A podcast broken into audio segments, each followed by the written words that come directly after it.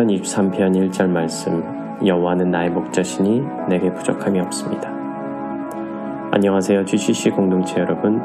오늘부터 시간이 허락되는 날까지 하루 중 잠시라도 주님을 바라볼 수 있도록 말씀을 읽으며 우리 공동체 분들과 함께 나누고 싶은 것들을 나누고 또 함께 잠시라도 기도하길 바라는 마음으로 이 사역을 시작합니다.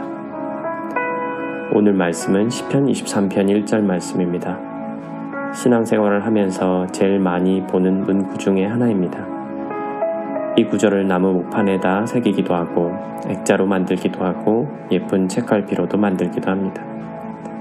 하지만 너무 흔하게 느껴서 쉽게 넘어가는 구절이기도 합니다. 예전에 수학 시간에 배웠던 명제를 떠올려 봅니다. A이면 B이다. 이에 대해서 B가 아니면 A가 아니다.는 참이 됩니다. 저는 가끔 성경을 읽다가 이 방법을 적용해 보기도 합니다. 그러면 이해가 잘 가는 경우가 있습니다. 여호와는 나의 목자시니 내게 부족함이 없습니다. 이는 곧 내게 부족함이 있으면 여호와가 나의 목자가 아니라는 이야기입니다. 훨씬 더 쉽게 다가오는 듯합니다. 그래서 무서울 정도입니다. 우리 마음의 부족함을 느끼시나요? 부족함 하나 정도는 괜찮다고 생각하시나요? 부족함은 매우 무섭습니다. 정말 조용히 우리의 마음에 들어옵니다. 아주 서서히 우리의 마음을 지치게 합니다. 미래에 대한 염려와 걱정을 불어넣습니다. 서서히 성경을 읽어도 눈에 들어오지 않고 찬양을 들어도 귀에 들리지 않습니다. 기도의 자리에서 멀어지게 합니다. 자꾸 다른 것들로 우리를 채우도록 유도합니다. 그래서 아담과 하와는 선악과를 먹게 되었습니다.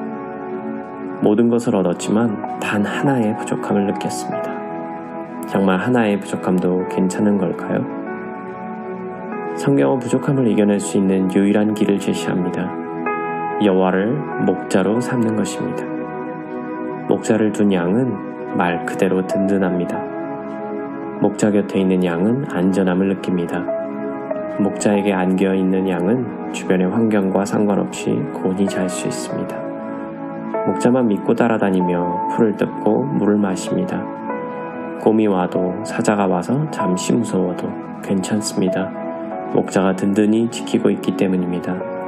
이 상황들을 한 단어로 표현하면 무엇일까요? 행복입니다. 행복해질 수 있는 유일한 길입니다. 오랜만에 들어보시는 분들도 계실 것 같습니다. 삶의 고단함 속에 치여 저 멀리 떠나려간 행복이란 단어. 어떻게 여호와를 목자로 삼을 수 있을까요? 성경은 모든 답을 줍니다. 여러분이 하나님께 부탁드리면 됩니다. 그리고 여러분의 인생에 여호와를 목자로 받아들이시면 됩니다. 항상 우리의 삶에 주님은 녹화하고 계십니다. 요한계시록 3장 20절 볼지어다 내가 문 밖에 서서 두드리노니 누구든지 내 음성을 듣고 문을 열면 내가 그에게로 들어가 그로 더불어 먹고 그는 나로 더불어 먹으리라.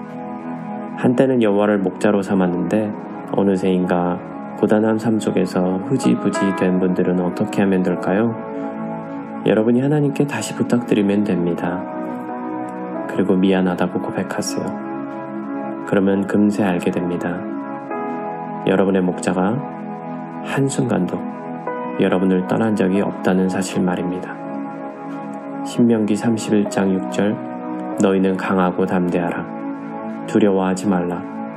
그들 앞에서 떨지 말라. 이는 내 하나님 여호와 그가 너와 함께 가시며 결코 너를 떠나지 아니하시며 버리지 아니하실 것임이라. 목자를 따라가는 하루하루 되길 기도합니다.